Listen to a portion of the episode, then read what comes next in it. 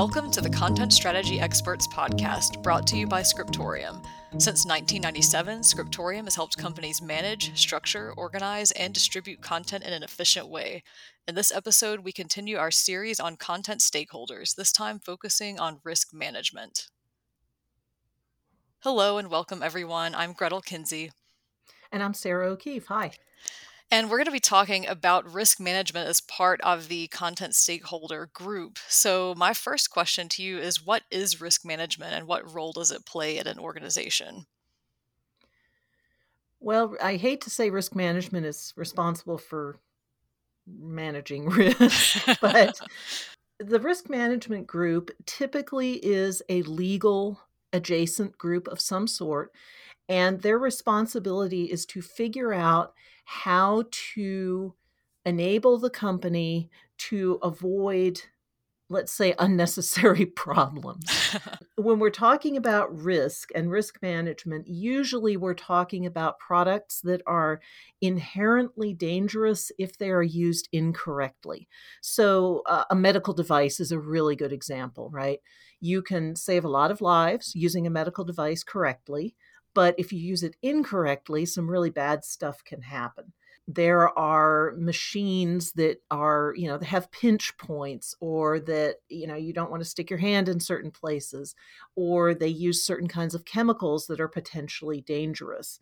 So, what we're typically talking about here is working on products that have health and safety implications and because they have health and safety implications, there's potentially product liability or there are regulatory concerns, um, which is sort of a, a different aspect of the same thing.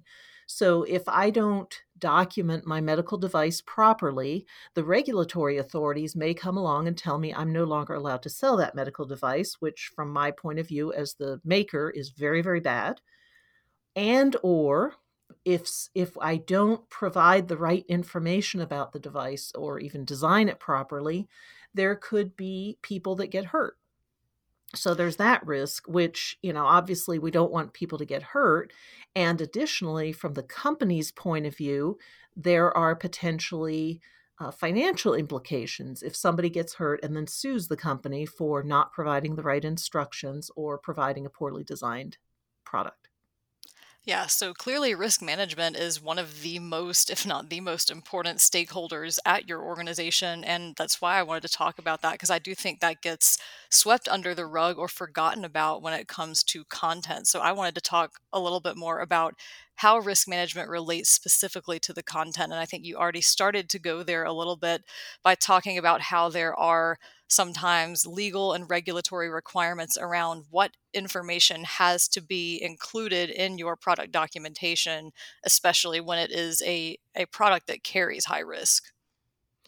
Right. So most of the people I think listening to this podcast, if you have risk management as a stakeholder, you probably know about it. It's pretty unlikely that you're operating in a company somewhere that has safety concerns and you're not aware of it.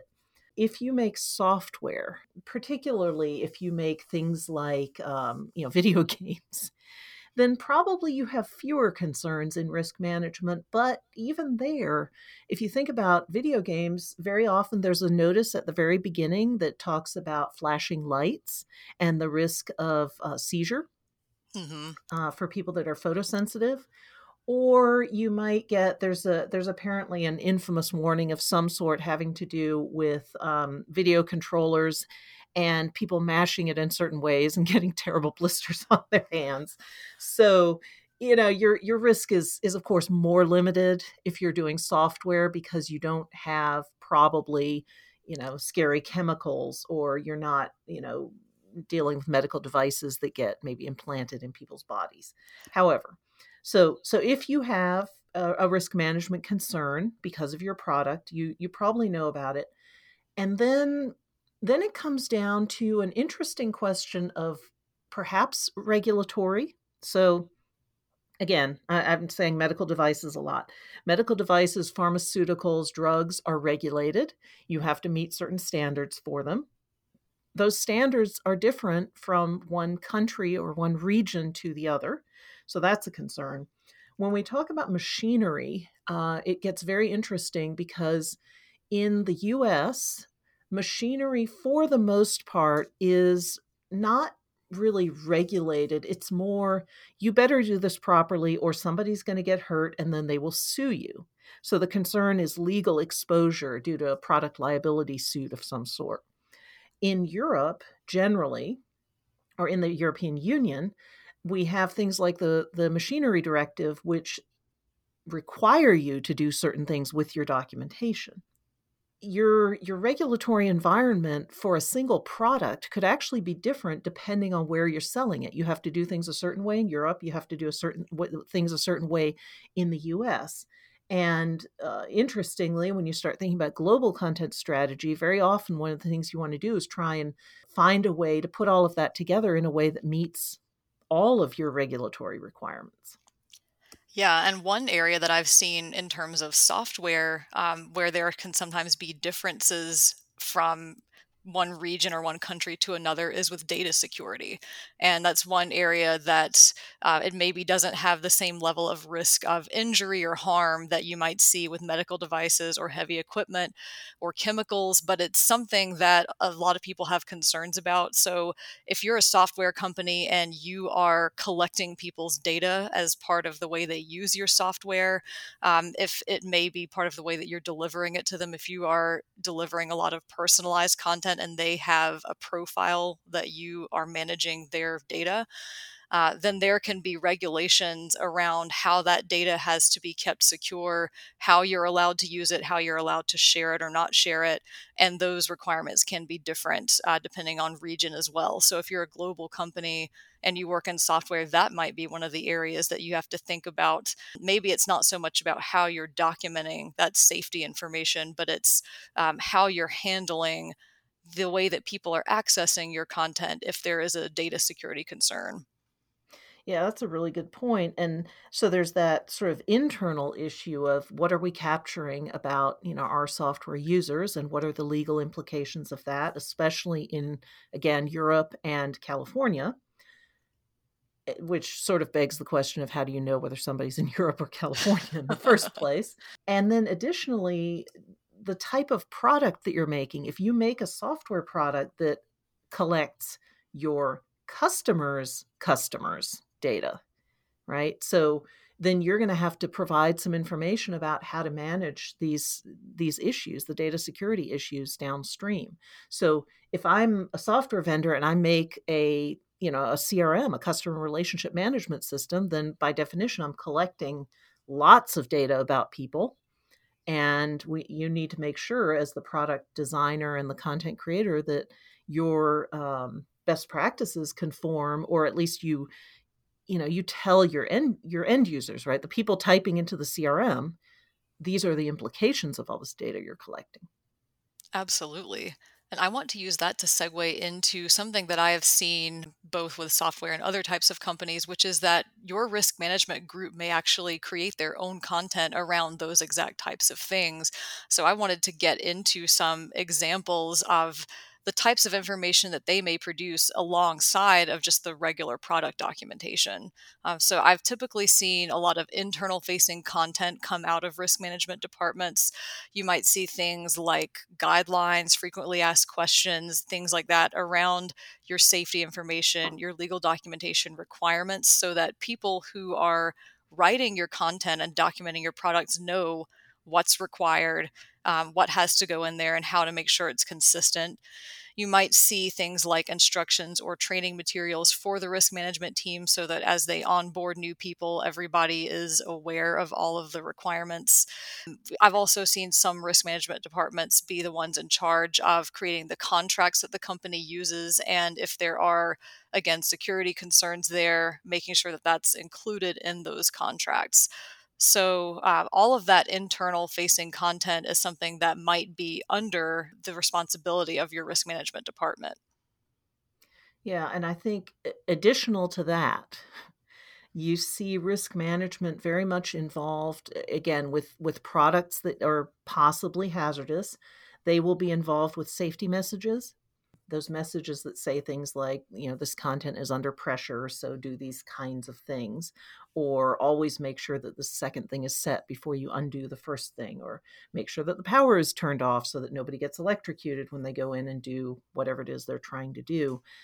Another thing I've seen, in addition to all the scenarios you're describing, it's not common, but the risk management team sometimes will be responsible for actually reading and reviewing the external facing content to make sure that there's nothing in there that is potentially problematic. So they're reviewing maybe from a compliance point of view, maybe from a legal exposure point of view. They want to make sure that the product documentation doesn't overpromise. Yeah, and I've I've definitely seen risk management departments catch things as part of that review that should not have necessarily been customer facing. So I think that's a really important piece to include. Uh, you know, if you are an organization that has a review process, make sure that your risk management group is a part of that so that nothing like that falls through the cracks. Right. And so then if we turn our attention to the content creation process and thinking about safety and legal information, which then results in risk management or risk reduction. What are some of the things that you see there? What are what kinds of content, uh, you know, techniques do we have that can help us with this? Well, one thing that I think it's really important to ensure is that all of this safety information, legal information, anything that has to be there for compliance is consistent across the entire enterprise. And uh, I, I think it's really important to put some systems and tools in place that can make sure that happens because if you have duplicated safety warnings and you have this information not being maintained in the same place and then it gets out of date and you've got um, inaccurate and inconsistent pieces of information floating around you've got some conflicting safety warnings floating around that can lead to some real harm for the people who are using your products and then that can get your company into legal trouble as we talked about earlier so one thing that we always like to encourage people to do is have a single source of truth for your safety information. Uh, typically, when people talk about content reuse, talk about content single sourcing, safety information, legal information, uh, regulatory requirements is the starting point for most people because that's the information that it is the most important to have consistent. And one thing that can really help with that is getting into a structured content ecosystem, something that can facilitate that type of reuse that can allow you to write an important safety warning one time and then have it be reused across all of the documents where it needs to appear, uh, have it update automatically anytime that safety warning needs to change. Because we've seen some situations where a company would have hundreds of separate copies of the same safety warning, and how do you keep up with all of that and make sure it's accurate, you really can't. So, single sourcing and reusing your safety information is a really big and important way to make sure that it's accurate every time it gets published and distributed to your end users.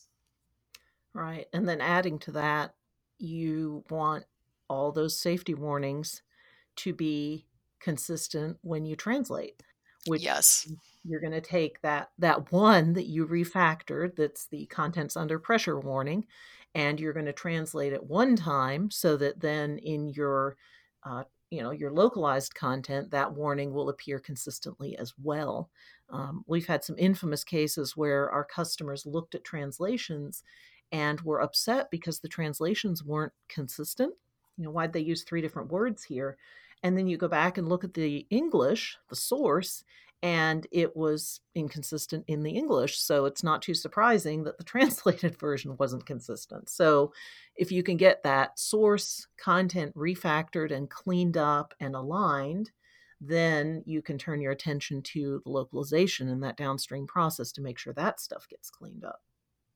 Definitely. So, if your organization has limited resources for content development, how can they ensure that the risk management requirements for the content are met? Well, I would say that this is this is not the most interesting content necessarily, but it's really important, right? Because again, if you don't get this right, you your company could face some, you know, crushing legal liabilities or even be blocked from selling a particular product.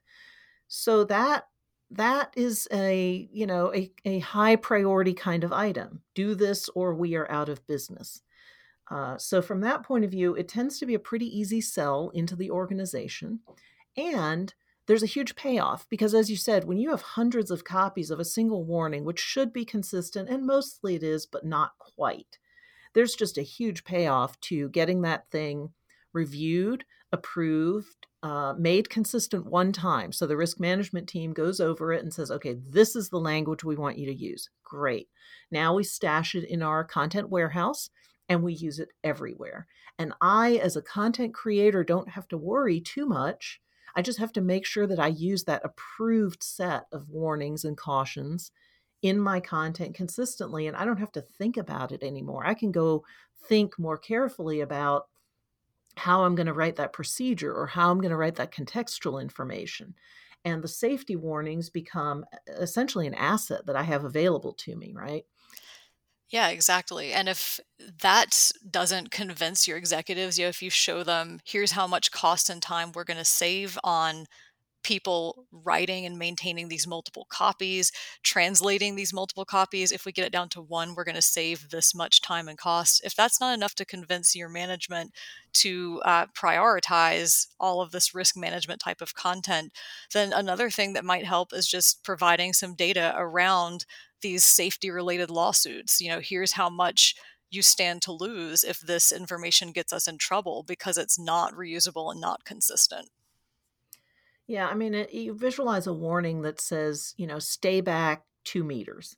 And then you have a, the same warning, except it says stay back three meters from whatever the thing is. Now, uh, should it be two meters or three meters? I don't know. But the main point is that you don't want to give them two different numbers, right? For exactly. the, the same warning. You have to be consistent because otherwise somebody's going to stand at two meters, get injured, and sue, or they'll be too far away. And eh, so you have to get it right. I will say, you know, within that, as you said, the structured content gives you some opportunities to automate a lot of this stuff so that from a content creation point of view, we can just do what we need to and move on.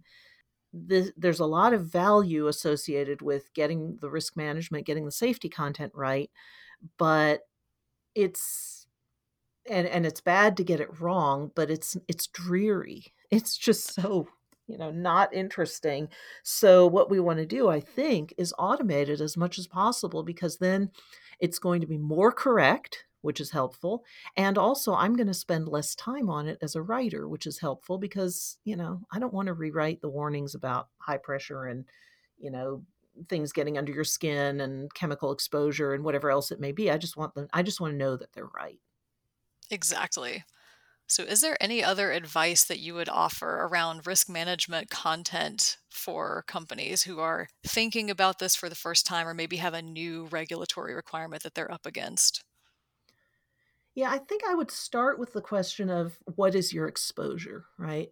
If you make heavy machinery, your exposure is significant. If you make, uh, you know, video games, right, your exposure is probably less significant, uh, with the exception of you know some of these photosensitive issues if you make uh, you know mobile games that go on your phone you know that seems pretty minimal except for don't play while you're driving so you want to kind of look at your product and your product's profile in terms of what the risks are what the safety issues are and then you want to look at where you're selling your product because the regulatory compliance and legal issues are different in every region so that's something to worry about and I think you know you probably have a risk management team or or legal counsel somewhere in your organization and it's probably worth talking to them about this because they're the experts and you know they're again a stakeholder in your content and we want to make sure that this particular aspect is taken care of because